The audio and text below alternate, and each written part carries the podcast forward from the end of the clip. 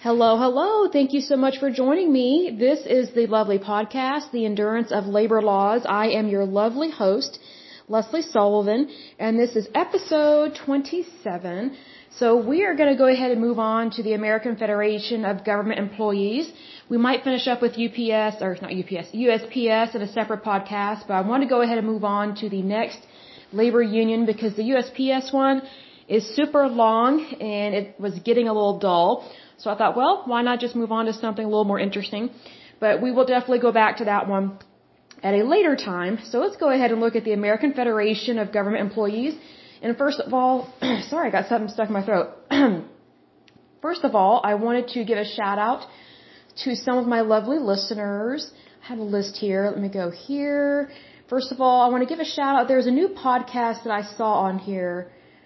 What was the name of it? There was a different um, platform that I had not heard of. I'll come back to it later, but it was one I hadn't heard of before.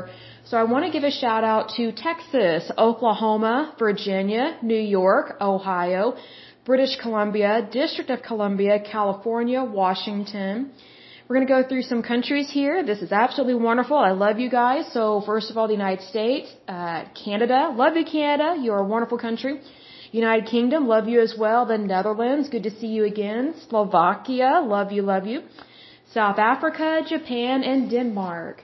Let me go to another report that I have that shows me where people are listening from. Let me go to this lovely report. I love this with the analytics that I can take a look at because that let me that lets me know what people are wanting to listen to and what they are not, which is why I was moving on away from USPS because it looked like people were getting a little bored. So I was like, well, I don't blame them on that because USPS is a once you've kind of hit all the the most important facts, it's like move on. You're just talking about the mail. But um, oh, the platform that I had not heard of before was Podcast Addict. So thank you so much for your support and for putting my podcast out there. I greatly appreciate that. And then there is, oh, I don't know if I mentioned this, but there's Pennsylvania and New York. Thank you so much for listening. And another uh, listener from Canada was listening in on another one of the episodes. So that's really good. Thank you so much for joining me. So let's go ahead and get started on this puppy here. It is the American Federation of Government Employees. It was founded October 17, 1932. It is headquartered in Washington, D.C. It has a little over 300,000 members as of 2015. The president is Everett Kelly. That name sounds familiar. They have affiliations with AFL-CIO. Excuse me, it says here, the American Federation of Government Employees also known as AFGE, is an American labor union representing over 670,000 employees of the federal government, about 5,000 employees of the District of Columbia, and a few hundred private sector employees, mostly in and around federal facilities. AFGE is the largest union for civil, non-postal federal employees and the largest union for District of Columbia employees who report directly to the mayor outside DC public schools it is affiliated with AFL-CIO. And let's take a look at the history here. A little more information. It says the AFGE was founded on October 17, 1932 by local unions loyal to the American Federation of Labor and left the National Federation of Federal Employees when that union became independent of the AFL. And it goes on to say AFGE is a federation of local unions with each local maintaining autonomy through operating under local constitutions that comply with the AFGE National Constitution ratified originally during its founding in 1932. Federal employees' right to organize and bargain binding labor contracts was established in law by the Civil Service Reform Act of 1978, which AFGE helped to draft and which states that collective bargaining in the federal sector is in the public interest while also barring the right to strike. AFGE has played a crucial role in the struggle for women's rights and civil rights in the federal sector and was one of the first unions to establish a women's department and a fair practices department with officer over those departments holding a seat on the National Executive Committee, also known as NEC, and with women's and fair practices coordinators elected in each AFGE district since the early 1970s. AFGE's December 2009 court suits stopped aspects of the George W. Bush administration's national security personnel system and MAXHR, MAXHR for DHS, And AFGE also won changes to law that make the contracting out process more balanced in regard to federal employees' interests. In 2010, the Obama administration issued an executive order for the federal government to focus on out, or insourcing federal jobs rather than outsourcing them overseas to contractors. AFGE's motto was established as to do for all that which no one can do for oneself. AFGE's original emblem was a shield with the stars and stripes and the, word, and the words justice, fraternity, progress. And the current emblem is three workers supporting a globe with a map of the United States and the words proud to make America work. In June 2011, AFGE also won the historic largest single nationwide consolidated bargaining unit election of over 44,000 employees of the Transportation Security Administration part of the Department of Homeland Security. AFGE is working for a change in law which will give them the same collective bargaining rights as other federal employees. In August 2015, AFGE at its national convention decided its official colors are blue and gold. All future insignia will meet as such.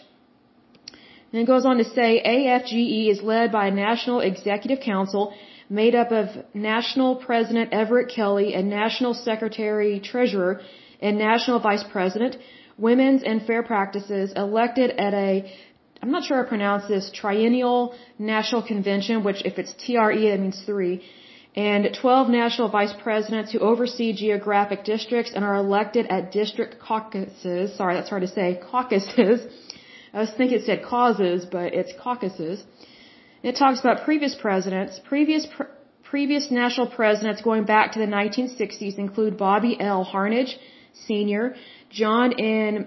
I think that's Sturdivant, Kenneth Blaylock, Dennis Garrison, Clyde Webber, John Griner, James Campbell, and John Gage. David Glass was the first AFGE national president. Early national presidents include John A. Shaw, E. Claude Babcock, Charles I or the first Stengle, Cecil E. Custer, and James B. Burns, and James G. Yaden. National Secretary Treasurer Bernice Hefner served as acting national president three times during transition periods due to retirement or death during her 20 years in office goes on to say labor relations in the federal sector are governed by the Federal Labor Relations Authority, an independent federal agency and federal sector unions have recourse to binding arbitration and to the Federal Services Impasses Panel to resolve impasses which might lead to a strike in the private sector. And then it lists all these numbered councils of locals, so all these different little um, locals within their union, and there's quite a few. So that's very impressive. Then it goes on to talk about membership. It says all union membership in the federal sector is entirely voluntary. That's good, so that means it's not forced. As the law does not allow for the closed shop. Federal employees are barred from being candidates for partisan political office, and no dues monies may be sent on partisan political campaigns. It also says AFGE has been growing in membership in recent years and now has more than 300,000 dues paying members and about 1,200 AFGE locals at more than 100 federal agencies. AFGE represents almost every type of worker in the American economy, or economy, blue collar and white collar, and covers a variety of professional, technical, and support personnel, including nurses, doctors, machinists, electricians, aircraft mechanics, astronauts, scientists, safety inspectors, mine inspectors, food inspectors, environmental specialists, accountants and accounting technicians, firefighters, police officers, correctional officers, cowboys, that's kind of random, engineers, administrative assistants, janitors, radio and TV broadcasters, procurement specialists, quality assurance specialists, benefits administrators, housekeepers, lawyer, lawyers and paralegals, boiler plant operators, and many more. Wow, some of those words are hard to pronounce if you have not said them in a long time. It says over 1,000 members show up to the union's triennial convention in Nevada, which lasts about half a week. The grand finale is everyone singing Solidarity Forever. Well, that's interesting that they have a good song that they can sing together. So what I really wish they had put in this article is, do they donate monies to the Democratic Party, whether it's um, not connected to a particular campaign or not, and how much monies do they donate? Also, do they have any special causes? Like, for example, there was a previous uh, labor union that um, really liked to help out with muscular dystrophy, things of that nature. It didn't list specifically any strikes, um, unless unless they're referring to some of the government shutdowns, um, Trying to think there was one strike where federal workers were not happy about something and either they threatened to strike or they did strike. I can't remember what it was, but it was when I was way younger, like a kid or a teeny bopper. I wasn't 18 yet, but I think it was during the Clinton years if I'm not mistaken. But I'll see if I can't find that because that would be really interesting to see. And I wanted to look at some of the if they list any books for the sources, because I, I love it when they list the sources here on the works site. And there was a book I thought it said it talked about, but it looks like these are just, let me see. It looks like these are just articles. I thought there was a book. I might be thinking, I bet I'm thinking of another podcast I did where there was a book that was either Strike or Die or something like that. And there was one book I, I was going to get on Amazon and read it because it really talks about um, unions and how to start a union, how to keep your union, and how to run how to run your organization in a strong manner. And so I thought that would be an interesting book to read. So once I get that book and read it, I'll definitely tell you guys about it. So that was a short and sweet, um, lovely little labor union there. So I can't find anything that I don't like about it. Um, I can't find anything suspicious or funky because it, it lists the facts. It just says it like it is, and it doesn't really list any scandals. Not to say that there aren't any, but I would think that if there were serious ones, we would know about it. But the next union we're going to take a look at next time in our next episode is the American Postal Workers Union. So that might go into more detail in regards to postal workers because from what I can tell, mind you, I'm ignorant on some things, other things not. But what I understand um, with USPS is that they have different types of unions because you have different types of postal workers. However, they might be all under the same umbrella. I'm not sure because a lot of these labor unions they get affiliated with each other and then they get disaffiliated. So they kind of go back and forth, back and forth, depending on if they have a hissy fit or not, or if they don't, or if they don't like how something is being managed or run. I mean, they have every right to separate themselves from something they do not like and focus on the good that they want to do. But that is it for this little podcast, or this little episode, because it is a small one compared to the other one. But um, until next time, as usual, I pray that you're happy, healthy, and whole, that you are having a wonderful day and a wonderful week. And if I don't hear from you guys uh, until next time, or if you don't hear from me, um, have a wonderful Christmas and a happy New Year. Oh, and a very blessed Christmas Eve as well. So thank you so much. Ciao.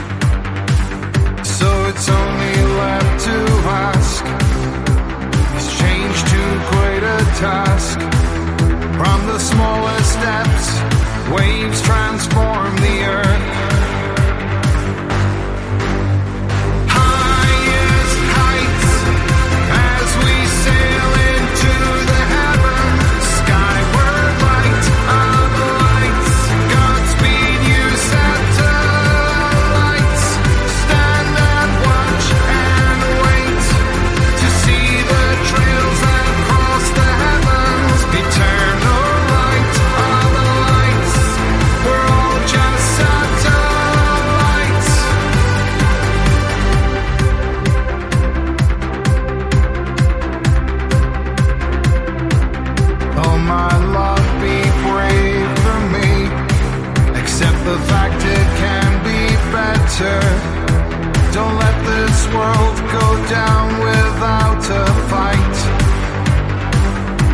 And I still